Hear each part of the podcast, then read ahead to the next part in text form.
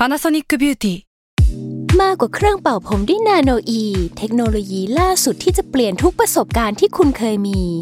นาโนอีมอยส์เจอร์พลัสเพิ่มความชุ่มชื้นให้เส้นผมหลังใช้งานมากขึ้นถึง 18 เท่า พร้อมชะลอการเฟดของสีผมสำหรับคนชอบทำสีผม ดูแลความชุ่มชื้นทั้งเส้นผม หนังศีรษะและผิวคุณ Panasonic NA0J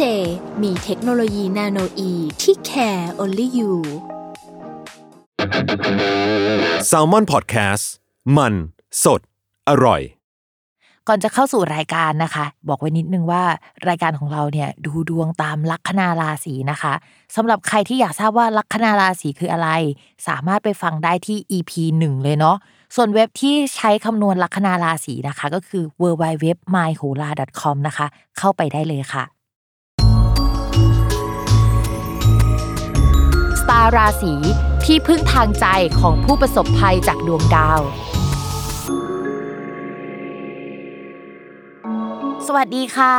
ยินดีต้อนรับเข้าสู่รายการสตาราศีที่พึ่งทางใจของผู้ประสบภัยจากดวงดาวค่ะ สำหรับวันนี้นะคะก็เป็น EP ที่ 58 แล้วเนาะก็จะเป็นสัปดาห์ที่ 29 พฤศจิกายนจนถึงวันที่ 5 ธันวาคมนะคะโอ้แล้วเราบอกเลยว่าสัปดาห์เนี้ยมันต้องยุ่งแล้ววุ่นวายมากๆ เพราะว่ามันมีดาวย้าย และไม่ได้ย้ายแค่ดวงเดียวนะคะ มันย้ายถึง 3 ดวง เวลาดาวย้ายหลายดวงเนี่ยเรื่องราวมันมักจะสอดคล้องกันมันจะเป็นโดมิโนเนาะหรือว่าเฮ้ยมันจะมีเรื่องที่มันเปลี่ยนแปลงไปอะถึง 3 เรื่องด้วยกันนะคะ เพราะว่า 3 ดวงไงก็ประมาณว่าเรื่องหลักๆ 3 เรื่อง หรือถ้าสมมติว่าเวลาเปลี่ยนมันจะต้องเป็นเรื่องใหญ่ก็อาจจะมีเรื่องใหญ่ ๆ เปลี่ยน แล้วก็ดีเทลอะมันจะต้องปรับไปหมดเลยนะคะ ก็จะเป็นลักษณะแบบนั้น ก่อนอื่นเนี่ยเราจะมาคุยกันแบบภาพรวมๆก่อนว่าเคยสัปดาห์นี้เนี่ยสมมติว่าดาวย้ายไปแล้วใช่ไหมอะไรที่มันน่าหวาดเสียวน่ากลัวบ้าง หรือว่าเรารู้สึกว่าเฮ้ยเนี่ยมันเป็นจุดที่เราจะต้องโฟกัสเราจะต้องดูที่เป็นภาพรวมๆที่ทุกคนอะจะต้องไปใส่ใจหรือว่าดูมันเนาะข้อแรกเลยนะคะ ที่เรามองเห็นเนี่ยแล้วก็แบบเราสะดุดใจเป็นอันดับแรกก็คือ ดาวศุกร์ดาวศุกร์เนี่ยเขาย้ายจากราศีธนูไปสู่ราศีมังกรนะคะ ซึ่งจริง ๆ แล้วในโหราศาสตร์ไทยเนี่ยดาวศุกร์ในราศีมังกรเนี่ยเขาได้ตำแหน่งด้วยนะ ซึ่งเป็นตำแหน่งที่มันควรจะโอเค แต่บังเอิญว่าในราศีมังกรน่ะมันมีดาวเสาร์อยู่นะคะ เวลาดาวศุกเจอเสาเนี่ยมันก็จะทำให้คนที่อาจจะเป็นไอเดียลด้านความรักเลิกลากันได้นะ ช่วงแบบนี้เนี่ยก็จะเป็นช่วงกุมภาพันธ์ในปีนี้เนาะเมื่อต้นปีนะคะ ถ้าย้อนกลับไปดูข่าวช่วงกุมภาพันธ์เนี่ยเราก็จะเห็นว่าหลายคนเลิกลากันเยอะมาก หรือว่าเรามองไปที่รอบตัวเราก็ได้นะคะ อะไรที่มันเกี่ยวกับเรื่องการเงินอะมันจะติดขัดมากขึ้นกว่าเดิมนะคะ เราไม่กล้าใช้เงินสักเท่าไหร่หรือว่ามันจะมีปัญหาเรื่องนั้นสำหรับใครที่ลงทุนในบิตคอยนะคะ หรือว่าลงทุนในตลาดหลักทรัพย์ไม่ว่าจะเป็นไทย หรือว่าต่างประเทศดาวศุกร์เนี่ยมันเป็นดาวการเงินยูนิเวอร์แซลก็มันก็มีความผสมเรื่องการเงินบวกกับทองนิดนึงอะตัวเอง เพราะฉะนั้นเนี่ยช่วงนี้จะต้องดูราคาดีๆนะคะ รวมไปถึงแบบข่าวเกี่ยวกับเฟดด้วยเนาะเช่นการออกกฎอะไรใหม่ ๆ แต่ว่าไม่สามารถใช้ได้นะคะ จะต้องเอากลับมาร่างใหม่ในช่วงประมาณเดือนมกรากุมภาแล้วก็เฮ้ยมีการส่งไปอีกทีนึง ซึ่งข่าวนี้ก็จะทำให้เรื่องเกี่ยวกับการเงินเนี่ยมันไม่โอเคในภาพรวมอะเราจะต้องคิดก่อนว่าอะไรที่เรียกว่ามันโอเค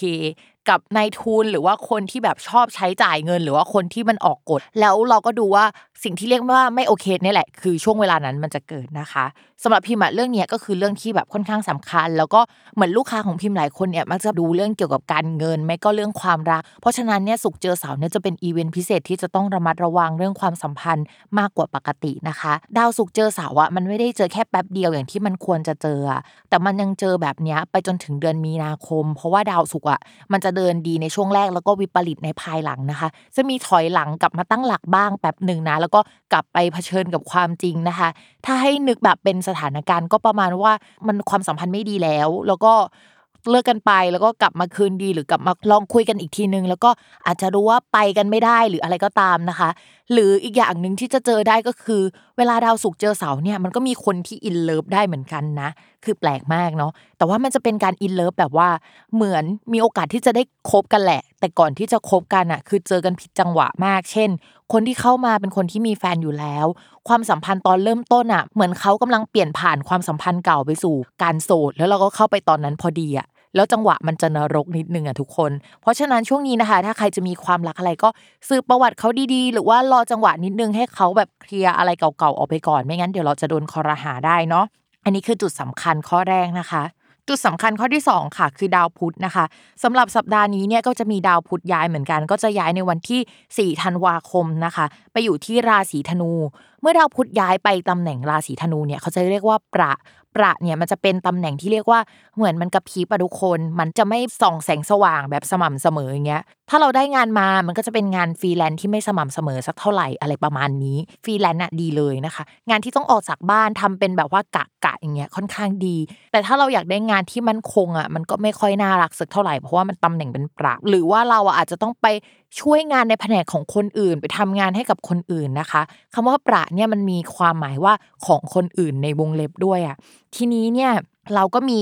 ดาวศุกร์เจอดาวเสาร์ที่บอกว่าเราสามารถเจอความรักแบบผิดที่ผิดเวลาได้ใช่ไหมแล้วก็มีดาวพุธที่เป็นประที่แปลว่าของคนอื่นได้เช่นกัน ทีนี้ทำให้พิมมองว่ามันจะมีหลายราศีที่ต้องระมัดระวังเรื่องความสัมพันธ์เป็นพิเศษ โดยเฉพาะราศีที่มีดาวประจำตัว หรือดาวคนรักอะเป็นดาวพุธก็จะเป็นพวกราศีมิถุนราศีธนูนะคะ ราศีกันราศีมีน พวกนี้ก็จะต้องระวังต้องไปรับงานจากคนอื่นมา ต้องไปแย่งงานจากคนอื่น แต่งบประมาณก็ไม่ขนาดนั้นหรือว่าเฮ้ยมีแฟนของคนอื่นมาชอบเราหรือว่าเราคุยคุยไปสักพักเราเพิ่งรู้ว่าเขาเป็นแฟนของคนอื่นอะไรประมาณนี้นะคะ หรือแม้กระทั่งเรามีแฟนแล้ว แล้วก็มีคนมาชอบเราได้อะไรประมาณนั้นก็ได้เช่นเดียวกัน เพราะฉะนั้นเนี่ยดาวศุกร์เจอเสาร์นะคะ ดาวพุธเป็นปลาอย่างเงี้ยก็ระมัดระวังนะคะ ทีนี้มันจะมีที่น่าสนใจอันที่ 3 อันที่ 3 ก็คือน่ากลัวเหมือนกันก็คือ ดาวอังคารและดาวอาทิตย์อะมาอยู่ในช่องเดียวกัน ซึ่งจริง ๆ พิมพ์พูดเลยว่าอังคารกับอาทิตย์อะเขาเป็นดาวเหมือนอุบัติเหตุอะทุกคนเลข1นึ่งสามอะทุกคนก็นึกภาพออกใช่ไหมว่าเลข1นึ่งสามมันไม่ดี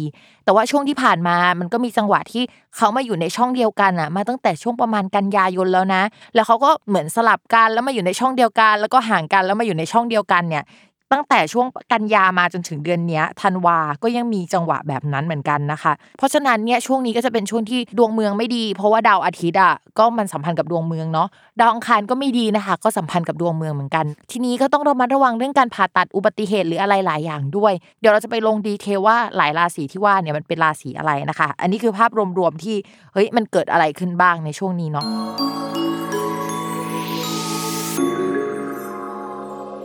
ลัคนาราศีเมษอะถ้าพูดในภาพใหญ่นะก็คือเขามีความเจริญก้าวหน้ามากขึ้นอยู่แล้ว เพราะว่าดาวพฤหัสอะมันย้ายไปแล้วก่อนหน้านี้ แล้วก็มันไปส่งผลให้ลัคนาราศีเมษอะมีเงินมากขึ้นกว่าเดิม มีคนมาสนับสนุนมากขึ้นกว่าเดิมนะคะ แต่ในช่วงสัปดาห์นี้จะเป็นช่วงสัปดาห์แห่งการเปลี่ยนผ่านก็คือโอเค โอกาสจะมาในก่อนหน้านี้ แต่มันอาจจะยังไม่เปลี่ยนแปลงไปจากเดิม แต่ตอนนี้นะจะต้องโยกย้ายสถานที่อยู่อาศัย จะต้องปรับเปลี่ยนเรื่องการงานจะต้องไปทำงานที่อื่นแล้วนะคะ โอกาสใหม่มันจะมาก่อนหน้านี้ แต่ว่ามันยังไม่ถึงจังหวะย้าย อันนี้ย้ายของจริงนะคะ ถ้าสมมติว่าไม่มีการย้ายเกิดขึ้นเนี่ยพิมพ์อยากให้ราศีเมษเนี่ยระมัดระวังเรื่องอุบัติเหตุเป็นพิเศษ เรื่องสุขภาพเป็นพิเศษ เรื่องความสัมพันธ์ก็ต้องระวังเนาะเดี๋ยวเราค่อยไปว่ากันอีกทีเองหัวข้อความรักนะคะ นอกจากนั้นเนี่ยถ้าทำธุรกิจนะคะ อาจจะมีคู่สัญญาใหม่ๆ หรือว่าคู่สัญญาของเราเนี่ยจะจำกัดงบของเรามากทำให้เราทำงานกับเขาไป แล้วก็อึดอัดยังมีการแก้ไขงานกันอีกสักสองสามรอบนะคะ กว่าที่มันจะแบบเข้าที่เข้าทางก็มีนาเมษาไปเลยอะ่ะก็ประมาณตอนนั้นนะคะ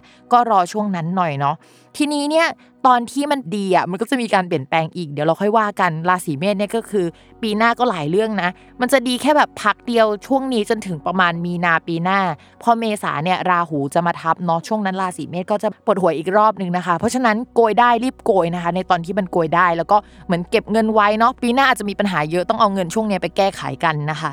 ต่อมาค่ะในเรื่องของการเงินนะคะ การเงินเนี่ยเราก็ดูกัน 2 ช่องเนาะช่องแรกเนี่ยมันมีดาวพฤหัสย้ายเข้าไปแล้ว แล้วมันก็จะทำให้ชาวราศีเมษมีเกณฑ์ได้รับงบประมาณที่ดีขึ้น หรือได้รับเงินก้อนขายที่ดินได้ ได้รับการสนับสนุนจากผู้ใหญ่นะคะ แต่ช่วงนี้เนี่ยด้วยความที่ดาวศุกร์เป็นดาวการเงินอีกดวงหนึ่งของราศีเมษเนี่ยที่มันเดินไม่ดี มันเดินไปเจอกับดาวดวงหนึ่งที่ทำให้มีข้อจำกัดในการใช้เงินเอยเอาเงินไปลงทุนแล้วเอาเงินออกมาไม่ได้เอยพอถอนเงินออกมาแล้วเอาไปลงทุนใหม่ก็เฮ้ยทำไมมันแบบช้าอย่างนี้หรือว่ามูลค่ามันลดลงอย่างนี้นะคะ นึกถึงการเอาเงินไปลงในบิตคอยอะไรประมาณนี้เนาะเพราะฉะนั้นราศีเมษให้รอหน่อยนะคะ อย่าพึ่งแบบตัดสินใจว่า เฮ้ยพอมันลงปุ๊บใช่ไหมก็เอาออกมาเลยอย่างเงี้ยให้พิจารณาดีๆ ว่าจะเอาไปลงทุนอะไรทำอะไรนะคะ ให้ทำอะไรที่มันเป็นพาสซีฟสักนิดนึงนะคะ มันถึงจะดีเนาะ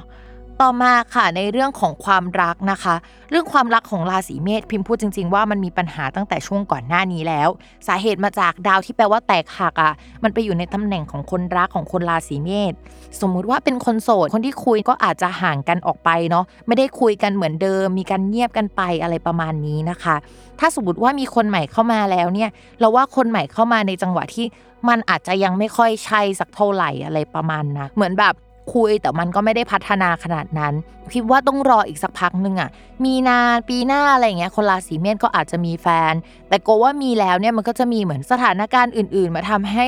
ชาวราศีเมษกับคนรักห่างไกลกันนะคะ ประมาณว่าบุญมีแต่กรรมบังนิดๆอะไรแบบนี้นะคะ เดี๋ยวเรารอดูกันไป ส่วนคนที่มีแฟนแล้วนะคะ ขอชื่นชมว่าเก่งมากที่แบบว่ายังสามารถดำเนินความสัมพันธ์มาจนถึงเดือนนี้เนาะเพราะช่วงที่ผ่านมาก็เรียกว่าหนักหนาจริง ๆนะคะ แล้วก็บอกว่าช่วงนี้ยังคงเป็นช่วงที่ชาวลัคนาราศีเมษอะต้องระมัดระวังเรื่องความสัมพันธ์กันอยู่นะ เพราะว่าตัวราศีเมษเองอะก็จะมีแบบว่าการเปลี่ยนแปลงในภาพใหญ่เหมือนกัน ที่ทำให้ชีวิตจะไม่เหมือนเดิม ในขณะที่แฟนของคนราศีเมษอะก็จะมีการเปลี่ยนแปลงเรื่องที่อยู่อาศัยสังคมเพื่อนร่วมงาน คือทุกอย่างอะเปลี่ยนแปลงหมดเลยนะคะทำให้ทัศนคติกับชีวิตอะอาจจะเฮ้ยมันมีหัวข้อใหม่ๆโผล่ขึ้นมา แล้วหัวข้อใหม่ที่ว่าเนี่ยมันไปในทิศทางเดียวกันไหมนะคะ ถ้ามันไม่ได้ไปในทิศทางเดียวกันเนี่ยก็คือตอนนี้ต้องระวังมากนะถึง 3-4 เดือนเลยนะคะสำหรับคนราศีเมษแล้วก็คนรัก แต่ว่าสำหรับคนที่โชคดีเนี่ยมันก็จะมีประมาณว่า เฮ้ยเรื่องที่เกิดขึ้นมันไม่ใช่เรื่องคู่ครองว่ะ แต่มันกลายเป็นเรื่องคู่สัญญาแทนแบบลูกค้าแทน อันนี้ไม่รู้ว่าจะเรียกว่าโชคดีไหม แต่ว่ามันก็ไม่ได้ออกมาในเรื่องของความรักกันนะคะ ก็พยายามเมนเทนความสัมพันธ์หน่อยนะ แล้วก็ช่วงนี้คนราศีเมษต้องดูแลสุขภาพ เช่นเดียวกันกับคนรักของคนราศีเมษด้วยนะคะ ซื้อประกันเอาไว้ก็ดีนะคะ เพราะว่า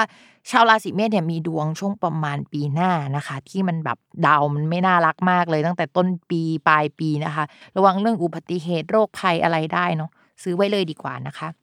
สำหรับวันนี้นะคะก็จบกันไปแล้วสำหรับคำทำนาย อย่าลืมติดตามรายการสตาร์ราศีที่พึ่งทางใจของผู้ประสบภัยจากดวงดาว กับแม่หมอพิมฟ้าในทุกวันอาทิตย์ ทุกช่องทางของ s ซ l m o n Podcast นะคะสำหรับวันนี้พิมพ์ต้องลาไปก่อนนะทุกคน สวัสดีค่ะ